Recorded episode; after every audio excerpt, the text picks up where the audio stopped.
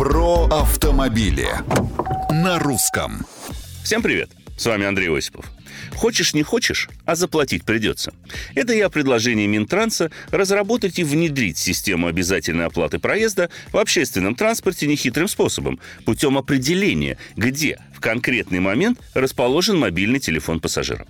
То есть геолокация позволяет точно знать тем, кто в этом заинтересован, где и когда вы сели в автобус или трамвай и, соответственно, где и в какое время его покинули. Что по замыслу Минтранса позволит тарифицировать каждого пассажира и исключить возможность неоплаты проезда. Будет ли вам направляться соответствующее сообщение, например, «Внимание, вы тарифицированы», не сообщается.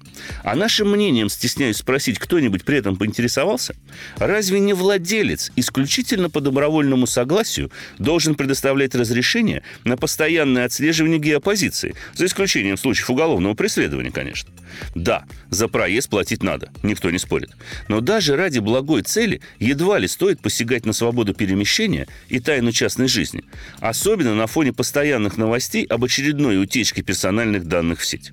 Остается надеяться, что применяться такой способ будет только к тем, кто даст добровольное согласие на использование этой функции, а разработка соответствующей технической нормативной базы затянется.